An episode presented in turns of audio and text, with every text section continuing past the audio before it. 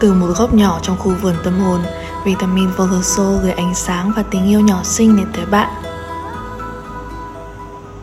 Cố gắng đặt bản thân mình vào vị trí của người khác là điều mà bản thân mình đã may mắn nhận ra và thực hành nó từ hồi cấp 2. Tuy là mình có thâm niên trong việc này lâu đến vậy đấy, nhưng mà không phải bất cứ lúc nào mình cũng có thể thực hành nó ngay và luôn mỗi khi có chuyện gì đấy xảy ra được. Nhiều khi xảy ra xung đột với ai đấy nhá, mình cũng phải mất một lúc mới bình tĩnh lại và thử nhìn nhận mọi chuyện qua góc nhìn của người đối diện. Cùng mình đi sâu hơn vào tập thứ 10 có tựa đề Đặt bản thân vào vị trí của người khác. Bạn có để ý là khi mà một người bạn của mình gặp một tình huống khá là tồi tệ nhá, và thậm chí là cái cách người đó xử lý tình huống cũng không hiệu quả ấy, ta thường dễ dàng nhận xét và đánh giá tình huống đó hơn là thực lòng hiểu và cảm thông cho người bạn của mình, đúng không? Vì có lẽ là đứng ở ngoài nhìn vào sự việc thì sẽ có góc nhìn khách quan hơn, và vì thế mà ta dễ dàng đưa ra những phán xét hay là những lời khuyên mà nghe chừng thông suốt. Chẳng qua là ta không phải trực tiếp đối diện với chuyện mà họ đang phải trải qua thôi. Ta không phải họ nên ta mới dễ dàng nói ra những lời đó thôi. Đặc biệt là trong trường hợp khi ta đang giận một ai đấy nhá. Có thể tệ hơn là khi ta đang có xung đột hoặc là cãi cọ với người đó chẳng hạn, ta có xu hướng chỉ trích và nói rằng họ đã làm sai. Con người mà, hầu như ai thì cũng muốn chứng minh là mình đúng. Thế nhưng mình sẽ không bàn đến chuyện là ai đúng ai sai. Cái quan trọng ở đây là có những khi ta cũng nên bình tĩnh để hiểu, để thông cảm cho người đối diện hơn. Vì dù sao thì việc chứng minh ai đúng ai sai nó không quan trọng bằng việc giữ lấy mối quan hệ mà ta trân quý. Thế nhưng mà vì ta chưa hiểu rõ vì sao đối phương lại làm vậy, ta chưa thông cảm hay thậm chí chưa đồng cảm được với đối phương, ta chưa biết cách đặt bản thân mình vào vị trí của họ, đôi khi xảy ra cãi vã. Nếu không thì cũng gây ra những cái sự bực tức ở trong lòng, và từ đó cũng sẽ có những cái hệ lụy đi kèm. Giống cái meme ở trên mạng xã hội ấy, mình hay thấy người ta cãi cùn là em đặt bản thân em vào vị trí của anh rồi và em thấy anh sai. Nói vui vậy thôi chứ mình vẫn cho rằng là cái chất lượng mối quan hệ và sự an yên trong ta vẫn quan trọng hơn là cái tôi muốn chứng minh mình đúng. Để mình kể cho bạn nghe về một ví dụ như thế này.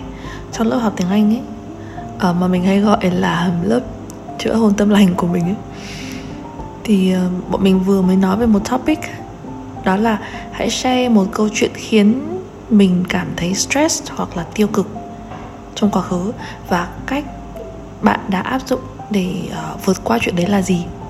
Và tất nhiên là kể chuyện bằng tiếng Anh rồi. Thì có một cái câu chuyện như thế này. Bạn học sinh mình chia sẻ về chuyện gia đình của bạn ấy. Tuổi thơ của bạn ấy thì bao gồm nhiều lần cãi vã giữa bố và mẹ bạn.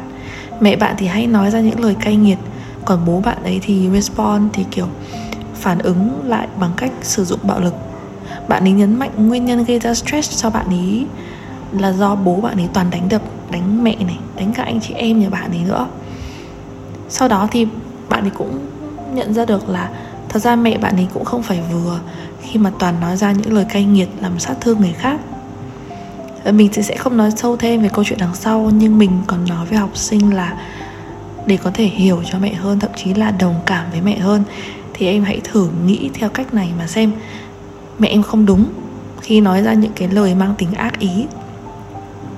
Thế nhưng đó có thể là cơ chế phòng vệ.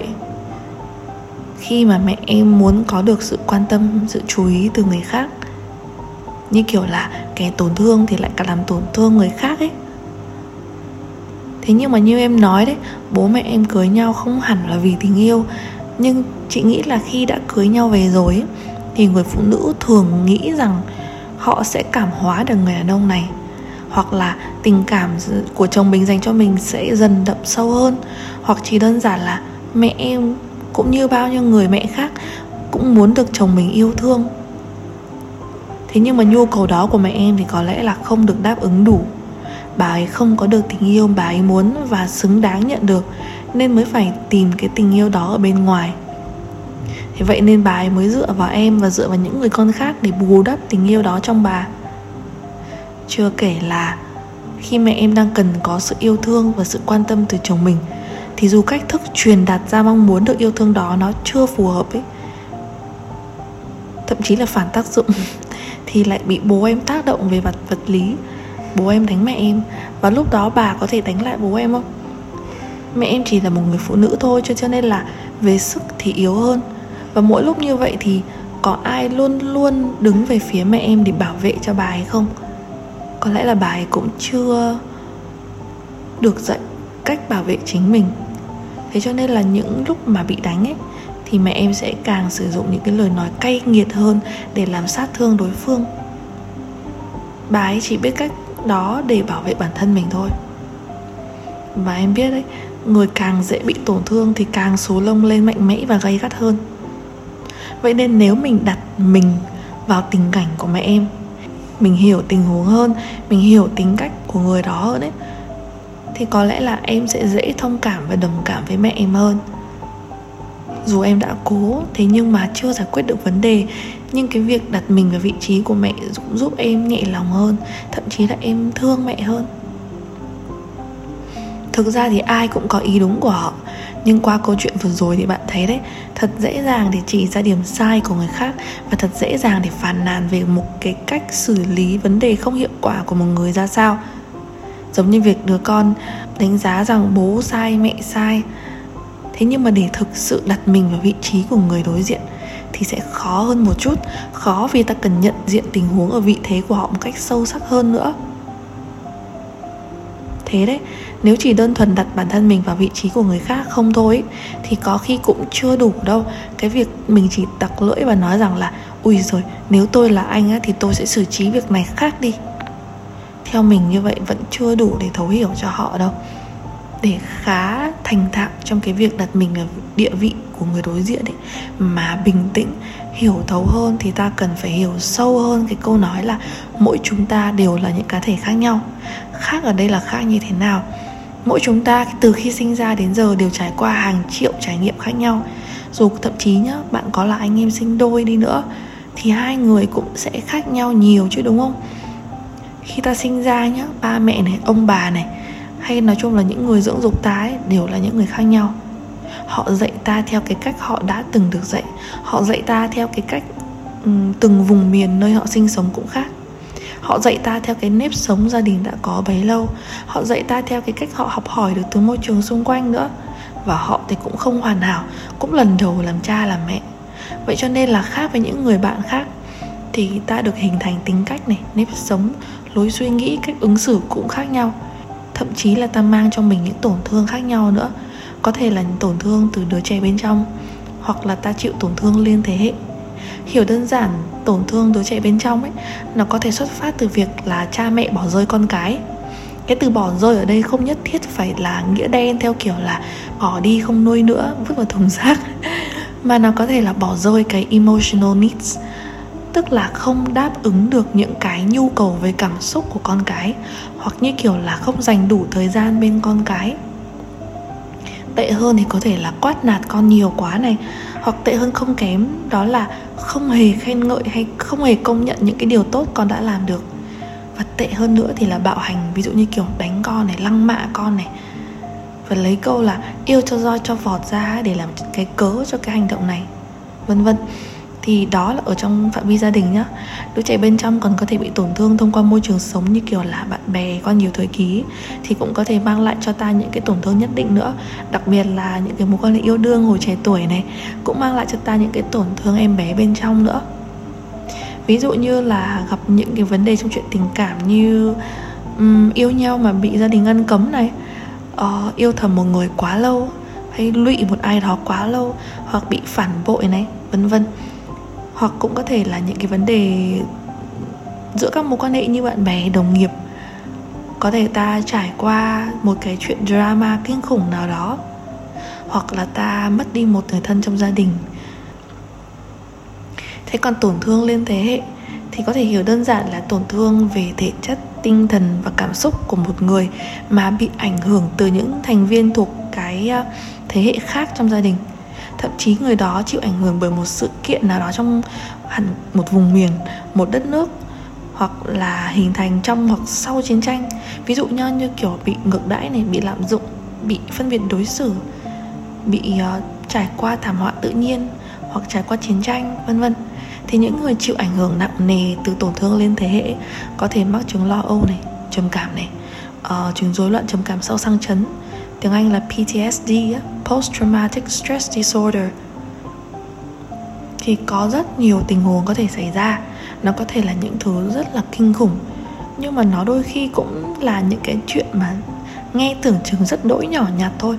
Ví dụ nhá, mình có một đứa học sinh, con bé này thì có ngoại hình xinh xắn, tính tình cũng tốt bụng, khá là quan tâm đến những người mà con bé yêu mến. Thế nhưng mà con bé nó có một cái vibe nó hơi đỏng đảnh, hơi có cảm giác khó gần, kiểu hơi extra ấy, hơi thể hiện cảm xúc một cách ô dề hơn một xíu. Như thế nào nhỉ? Kiểu như có xu hướng phản ứng thái quá hơn người khác trong một tình huống nào đấy. Đó, thật ra là cái vibe của nó tỏa ra như vậy, cái cơ mặt nó như vậy, thế nhưng bên trong của nó cũng không đến nỗi vậy đâu, có khi còn ngược lại. Thế nhưng mà những người khác nhá, đặc biệt là những người mới tiếp xúc hoặc là ít tiếp xúc với con bé, thì sẽ thấy hơi khó chịu mỗi khi con bé thể hiện cảm xúc ra. Ví dụ như là khi nó làm sai một câu tiếng Anh nào đó nhá, thì người bình thường chỉ hóa ra là mình sai ở câu này chẳng hạn, hoặc là tiếc thật vân vân giữa đáp án đấy rồi, thế mà không khoanh vào. Thế nhưng mà con bé sẽ phản ứng theo kiểu như là ui trời ơi chị Vân ơi, em đã định khoanh câu đấy rồi đấy, xong em lại tẩy đi, em ơi tiếc thế. Thứ kiểu mình cũng không bắt chước được, nhưng mà nó hơi ô dề hơn một tẹo ấy. Kiểu như là trong một lớp mà có một đứa nó hơi ô dề lên như thế thì mọi người sẽ quay ra nhìn con bé này chẳng hạn. Thế thì mình cũng có quen cái mẹ của bạn học sinh đấy, thì mình thấy là cái cách phản ứng với mọi chuyện của bác ấy cũng extra, cũng ô dề y như vậy luôn, mà thậm chí còn gấp đôi gấp ba lần lên ấy. Thế nên là mình thấy là em ấy được lớn lên trong vòng tay một người mẹ như vậy thì tất nhiên là em ấy sẽ vô tình copycat cái cách hành xử y chang rồi. Thế cho nên đấy cũng là một cách mà để mình đồng cảm với em ấy hơn. Thế nhưng mà mãi cho đến cái hôm vài tuần trở lại đây thì mình có xem tarot cho em bé, thì mình có phát hiện ra một điều rất là thú vị như này nhá. Có lẽ chuyện con bé phản ứng thái quá trong một chuyện nào đấy, một phần lại là do cái sức lì đòn của em ấy nó yếu hơn so với mặt bằng chung. Hay hiểu đơn giản là cái sức chịu đựng của mỗi người ấy lại là khác nhau, và sức chịu đựng của em ấy thì có limited hơn. Để lấy ví dụ như thế này cho dễ hiểu nhá. Mọi người có nhớ cái trò đập bài ngày xưa hay chơi không? Là cái trò mà có hai người chơi, xong rồi kiểu mỗi người lấy ra một thẻ bài đặt lên lòng bàn tay, xong rồi đập thay vào đối phương ấy. Thì giả sử nhá, có hai người chơi tác động cùng một lực của hai bàn tay đập vào nhau. Thế nhưng mà nếu mình là người chịu đau tốt, mình sẽ cảm thấy kiểu hơi rát tay một tí thôi. Thế nhưng mình cũng không nhất thiết phải kêu than lên gì cả, vì mình cảm thấy cái độ đau đấy nó bình thường ấy. Thế nhưng nếu ai đó có cái sức chịu đựng kém hơn, họ vừa rát tay nhá, họ vừa đỏ ửng lòng bàn tay lên, xong tất nhiên là họ phải kêu ca kiểu ôi dồi ôi đau tay quá các thứ kiểu vậy. Thì bạn này cũng thế, cái sức chịu đựng của bạn ấy yếu hơn, nên cái cách hành xử, cách xử lý tình huống của bạn ấy trong cái tình huống mà tưởng chừng kiểu rất là bình thường và nhỏ nhặt thôi, thế nhưng mà bạn ấy sẽ vulnerable hơn, kiểu như sẽ dễ tổn thương hơn so với những người khác. Đấy còn chưa kể là nhá, vẫn là cái hình ảnh ẩn dụ chơi bài như lúc nãy. Giả sử mình mới chơi được 2-3 ván đập bài thôi, nhưng con bé nó đã chơi trước mình cả nửa tiếng đồng hồ rồi, thì đến lúc mà hai đứa đập tay vào nhau thì kiểu gì mà nó chẳng kêu đau tay nhiều hơn mình. Đó. Thế nên là thật ra cùng một chuyện xảy ra, cái cách đối mặt và cách xử lý vấn đề ra sao ấy, một phần cũng là do nội lực của một người đó nó ở mức nào nữa. Tất nhiên là vũ trụ sẽ chỉ gửi cho ta những cái bài học mà phù hợp với cái sức lì đòn, hay mình gọi là cái nội lực tương ứng của ta ở từng thời điểm tương ứng mà thôi. Vậy nên là người ta có thể đánh giá một người vì họ không biết được cái sức lì đòn của mỗi người là khác nhau, mà chỉ thấy là ui dào ơi, cái chuyện còn con thế mà cũng kêu ấm lên. Thế bạn thấy không? Nếu mà mọi người chịu quan sát hơn thì có thể dễ dàng đồng cảm với những người xung quanh được mà. Thật ra không ai biết được một người nào đã và đang trải qua chuyện gì cả, hay là chuyện đó đối với họ nó có kinh khủng đến nhường nào.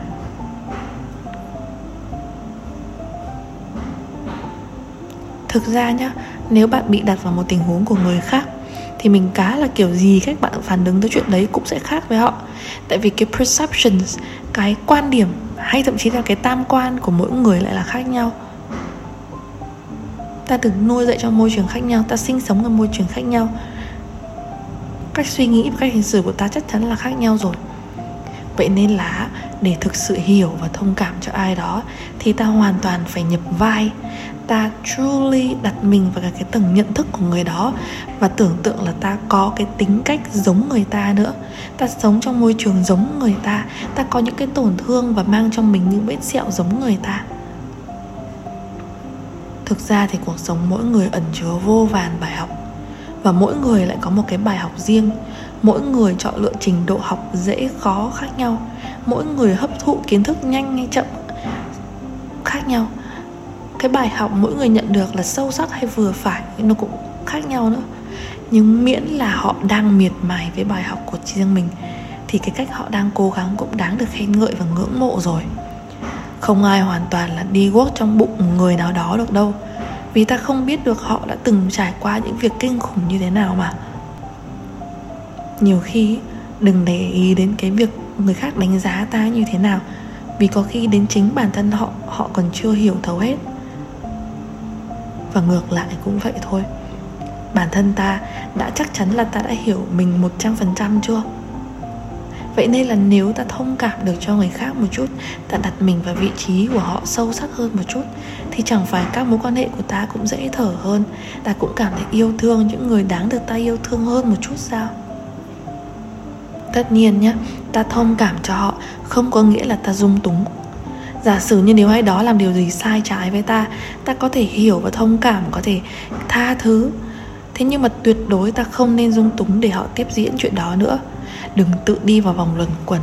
Mỗi lần mà ta nhún nhường, mỗi lần mà ta nhân danh tình yêu, mỗi lần mà ta thông cảm để họ lấn át, là mỗi lần ta dung túng cho sai lầm đang lớn lên trong họ.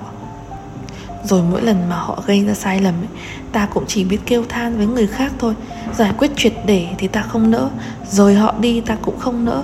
Nhưng cứ để họ gây ra tổn thương cho ta thì chẳng khác gì đi vào ngõ cụt cả. Quay trở lại với ví dụ gia đình học sinh của mình lớp tiếng Anh chữa hồn tâm lành nhé. Có thể khi em hiểu hơn cho hành động của mẹ em sẽ cảm thấy nhẹ lòng hơn, em thương mẹ hơn, em tìm cách nói chuyện với mẹ nhiều hơn một chút chẳng hạn. Thế nhưng điều đó không có nghĩa là em sẽ quay lại với việc chấp nhận ngồi im để nghe mẹ nói những lời cay đắng với mình. Mình mong là em sẽ chữa lành bản thân ở trong chuyện này, để có cái cách phản ứng với chuyện này nó khác đi, chứ không dung túng cho hành động của mẹ em mãi được. Đặt mình vào vị trí của người khác ấy cũng là một trong những bước đầu để tu luyện và thực hành tâm từ bi. Phật giáo có câu là từ bi thì phải đi kèm với trí tuệ. Việc hiểu, thông cảm, đặt mình vào vị trí của người ta, nhưng mà mình nghĩ là cũng phải có mức độ. Phân biệt rõ ràng là ta hiểu họ ở mức nào là đủ, là đúng sự thật, chứ đừng bị cross, đừng bị sang cái ranh giới của việc biện hộ cho hành vi của họ, để họ lấn lướt hết lần này sang lần khác. Còn ta thì chẳng biết làm gì ngoài việc biện minh và làm cho bản thân ta và người đó hài lòng với những gì đang diễn ra. Như vậy thì cái boundaries, cái ranh giới của ta ấy càng ngày càng bị lấn át. Và rồi dẫn đến là cái self-worth, cái giá trị bản thân mình càng ngày càng thấp đi. Thế cho nên đừng tự ý đưa ra những luận điểm để bào chữa cho họ, rồi tự coi là thì mình đang thông cảm, mình đang đứng ở góc nhìn của họ để hiểu cho họ hơn.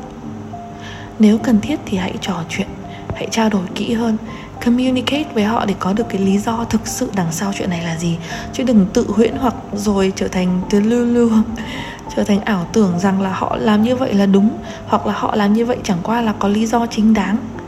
Những cái luận điểm đó ấy chỉ để bạn tự đánh lừa bản thân mình thôi. Nó giúp ta như kiểu bám chắc hơn, nó như kiểu giúp ta bám chắc hơn vào một cái niềm tin sai lầm nào đó mà thôi. Nên chúng ta cũng cần mindful, có năng lực chánh niệm khi nghĩ rằng là họ làm việc này là có lý do chính đáng hay không. Và đặt mình ở vị trí của người khác ấy, không phải là điều ta dễ dàng thực tập ngay được đâu. Thế nhưng dần dà thì nó sẽ giúp ta cải thiện các mối quan hệ xung quanh hơn, bớt ghét bỏ hay là tránh cũng xảy ra xung đột hay cãi vã với người khác hơn. Đặc biệt là giúp ta phát triển tâm từ bi trong mình hơn.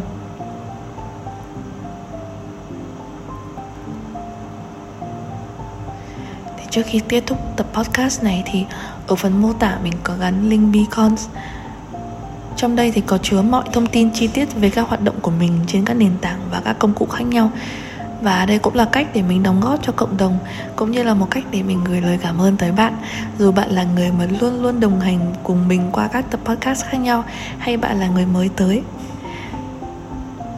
Cảm ơn bạn vì đã quan tâm đến sức khỏe tinh thần của mình mà lắng nghe tập podcast này.